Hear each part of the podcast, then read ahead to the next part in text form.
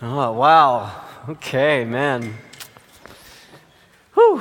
So, um, I gotta, I gotta say, um, you know, we, we did, we pastored in, in Utah prior to coming to hot, muggy Florida.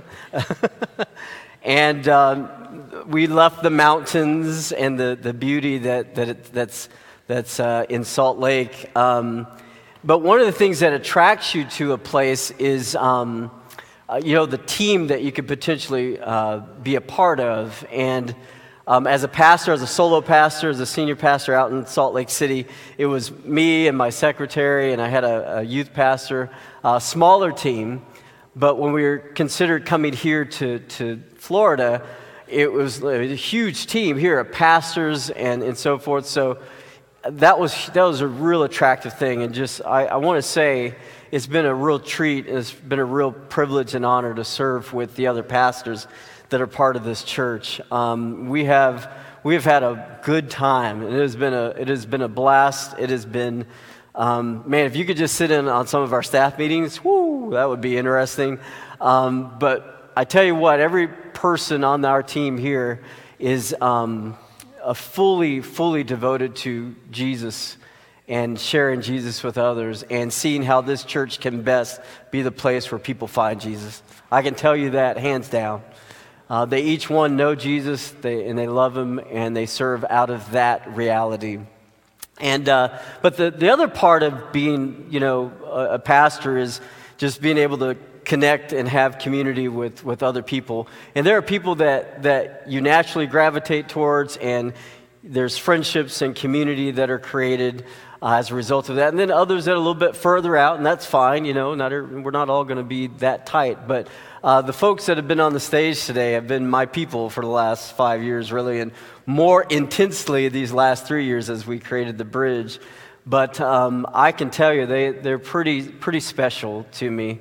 And um, I, I, try to, um, you know, again, you, you, you create these communities and you connect with people and um, they're all pretty special. And the, you know, I think of, um, I think of Marlene, who's, who's been so significant in leadership here in the bridge, and watching her grow and become the leader that she is, all while raising a, a little one here. And you always see Liani coming along, and she's just a, a picture of strength and perseverance. That's what I think of when I think of Marlene. And she, um, you got to have those in church, people. Amen? Come on. You got to have lots of folks with some strength and some perseverance because church ain't always easy. I'm just going to be real, right? but it's a glorious, glorious adventure that's full of blessings and full of great opportunities. And so I'm thankful for, to, to Marlene and uh, watching Alyssa come along and be mentored. Um, uh, by, by not, only Mar- not only myself, but Marlene has been a, a joy. And uh, she is a faithful young adult. You know, people talk about young adults, they're not in the church, whatever.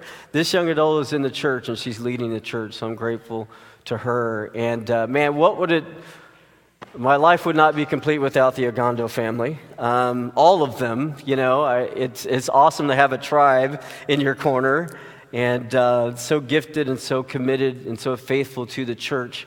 And uh, they created the, they created Freeway Sabbath School, and it's a great community.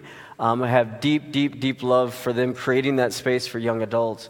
And um, I love how Marcus is leading the way in so many ways. That guy just leads worship. And um, many and many times I have been weeping um, because he's just drawn me into this place of worship that is impacted my soul. And then I got to get up here and try to preach after it, you know.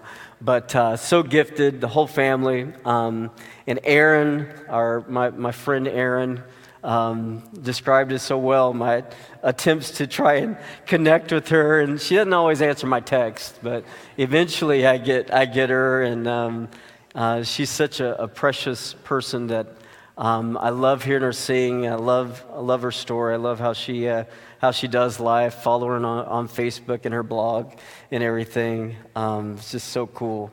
Um, and Abel and Yvette, uh, you guys have been leading worship and been a faithful people who just give so much. And uh, again, you, uh, these folks are all servants and very sacrificial servants Um, it takes a lot to lead in ministry, and it's messy, and it's frustrating, and it's not always fun. It's not. There's no. You don't get a paycheck. They don't. I got the paycheck. They didn't. Uh, but they gave a lot of their time and energy, and uh, dealt with all my my little idiosyncrasies and frustrations that I caused them. But it's all been such a joy, and um, to see my friend Robert here too, uh, and Kelly. These guys are awesome. So. Um, but, and there's so many others that I, that I probably haven't named, and I apologize for that. But um, they have been a gift to me and will continue to be. I'm not saying that I'm not going to interact with y'all anymore. Y'all are, y'all are my family. So, um, but really, most importantly, my family, my, my team, my, my A team, the Anderson team. Um, I tell them all the time that you give us something to do in church, and all the Andersons show up and we'll get it done. Uh, my girls have been doing this stuff since they were really little, uh, being engaged in church and leading well. And um, right at the, the, the top of, and the, the leader that pulls it all together is my wife, Christina, who is um, the rock and the, the one who perseveres in the second row in the corner right there, as Marlene said. Every week she's listened to sermons that were absolutely wonderful and a lot that weren't. And she endured those. And you know it was not a so great sermon when it doesn't come up in the car after church. You know, like, that one didn't go so well, did it? Sorry. Let's just move on really quickly from that. So, uh, anyway, but uh, awesome, awesome family that I have. My girls, I love them to death. I'm not going to talk about them long because I'll cry. Um, but I want to leave you with, um, with a passage of Scripture. But before we get to that passage of Scripture, I want you to think about this. God has given us this church. It is an awesome, awesome, awesome gift, isn't it? The gift of the gathering of Christ followers. And what we have all determined, if in fact you are a Christ follower, if you not, if you're not, that's fine. Just kind of listen along here. But if you are, this gift of the believing in Jesus as the Christ, the Son of the living God, and to place our faith solely and completely in Him. And to have that as the thing, as the, as the theme, as the belief, as the, the defining part of who we are, and to share that with like minded believers is a profound and a very powerful thing. It just is. It just is. And the, to think that we get to come together and collaborate and to do relationships and to be uh, connected in very profound and deep ways and to walk with one another through difficulties and challenges as well as celebrations and beautiful, beautiful things that happen is a profound gift. And I, for one, cannot imagine doing life without my church. I just can't. And, and, I, and, as much as I love and I respect those who choose to walk away, that is their choice. I, I get it. Sometimes the church isn't as pleasant as I would like it to be, and mistakes have been made, and, and pain has been uh, given to some, and I, I get that. But for me, um, I pray that God will always help me to love and embrace and be a part of the church because I believe it is a very, very precious gift. And uh, in a different way, I will continue to be a part of the church. But this is the thing I wanted to get to. Um, as a pastor, I walked through a lot of painful and challenging things with a lot of different people. None more painful than having to walk with people through, the, through loss and grief, through the death of loved ones. Um, and then when it hits home for me, uh, so I lost a very dear pastor friend and mentor um, earlier this year, late, uh, last year. Her name is Gail Tucker. Uh, just a wonderful, wonderful mentor and friend, and we love the family. Uh, started out in ministry with Mike and Gail Tucker way back when, and they have continued and always been uh, like spiritual parents to me and, and really my whole family. And uh, when she passed away last year, I had to go back, had to go to Texas and be a part of that service, and that was Man, that was, that was rough. I've done some pretty hard funerals of people that are very close to me, but that one probably ranks up there really, really, really high. But what stood out to me was how, how powerful the church was in those moments. And when I say church, not the building, but the people, you, and all the people who were gathered there in Arlington, Texas. And what, what I heard, what I, this may sound strange, but I hope you get it. Um, what I kept hearing over and over and over were the words, I love you. I love you. I love you. As if to say, in the most challenging moments of life's of life, in the most difficult and, and gut wrenching and broken moments of life, some of the most profound and powerful words that you can find strength in are I love you.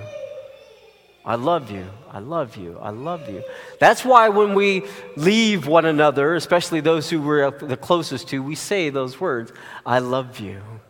And when someone is in pain and when someone has experienced brokenness and loss and, and when their grief is so real and so thick, you come alongside of them and you say, I love you. And all of us, because I was a part of that community there in Arlington and, and in Texas and in, in, in that area for so many years, and all the friends and all the people and all the people who knew Gail and all of us who had done church together, we, we couldn't help but say those words in those moments where it, it, that's all that matters. We just simply needed to know that we were deeply and profoundly loved. And it seems odd that that would stand out to me, but that's what stood out to me. And it was really, really, really powerful. And so the, the thing that's, that's, the thing that I plan to do is to write a blog about, about that experience. And I never wrote a blog. I write a blog about every six months. I'm a terrible blogger, okay? But the title of the blog was going to be Where There Is I love you. Where there is, I love you. And the power that comes from a community that is willing to courageously say, I love you. And as awkward and as weird as it is sometimes, th- those words are very disarming, right? If somebody comes with you, I love you, you're like, oh, okay, I love you too. It's just very, very difficult sometimes. But if you want a community and a culture that is strong, and that stays together. You see, no one leaves a church where there is, I love you. They don't leave those churches. I guarantee you. I don't, ha- I don't care how amazing your theology is, you could be dead on, and we as Adventists believe and have believed for many, many years that we are dead on right about everything. Okay, that's good. But if you don't have I love you, and if it isn't communicated on a regular basis, and if it isn't demonstrated on a regular basis, people can still leave your truth. I guarantee you. I've seen it happen time and time again. And you know the frustrating thing for me as a pastor very often is the minute I say love, the minute I start to talk about love in a community that where there is a many I love yous, people, the, some people will kind of go, oh, well, he's not a very deep preacher. He's not, oh man, he's watering down the message. He's not, he's not really, you know, pre- we need to hear the truth in these days before Jesus comes. Hmm. That's sad that we would think that, that we would miss the fact that probably the most profound truth ever spoken in Scripture is God is love. He didn't say God is the Sabbath, people. He didn't say God is, and you can pick any other thing in our faith story. Scripture clearly says that God is love. And then Scripture goes on to say that if in fact we are God's people, one of the most significant identifying marks of His people is that we are very, very good at love. They will know that we are his followers by our love for one another. So, so, where there is, I love you. My challenge to you, Forest Lake Church, the bridge, is that we would always be a church, that we would become an even, be, an even better at it as a church, a church where there, are, where there are many, many I love yous, demonstrated in many, many different ways. And that, will, that is the church that I want to be a part of. And that is the church that will grow, and that is the church that will, that, that will be um, identified by God as, as the church where He says, Well done, good and faithful servants. Because we loved. So I want to leave you with this passage from Paul in the book of Ephesians, and I think it just kind of ties it all together and sums it all up. The book of Hebrews. Um, uh, some people believe Paul wrote it. I'm going to go with them. Hebrews chapter 10, verses 23 through 25. Listen to these words. Hebrews 10, verses 23 through 25. Let us hold unswervingly to the hope we profess, for he who promised is faithful. God is faithful. And let us consider how we may spur one another on toward love and good deeds.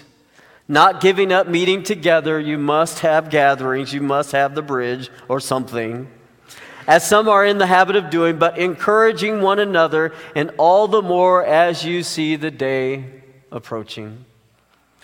May Forest Lake Church be and continue to be a place where there are many I love yous. Lord Jesus, thank you for this time that we've had this morning. Thank you for the, um, just the expressions of grace and appreciation and love towards me and my family. We are deeply, deeply, and profoundly grateful for that. And may it be very clear and known to those who we have been in community with that we indeed love them too and are grateful for them. And Lord, as you carry us forth, Lord, as, as you energize this church and this community, may you energize us, yes, for the truth of your word, and may we believe it very deeply to the core of our beings, Lord. But may it be, may it be uh, drenched in love. May it be seen as in the light of Jesus and the sacrifice that he made and the love that he demonstrated to each and every one of us so that the, at the end of the day, many will come to know you and be in relationship with you and spend eternity with you. We thank you, Jesus. In Christ's name, amen. Amen.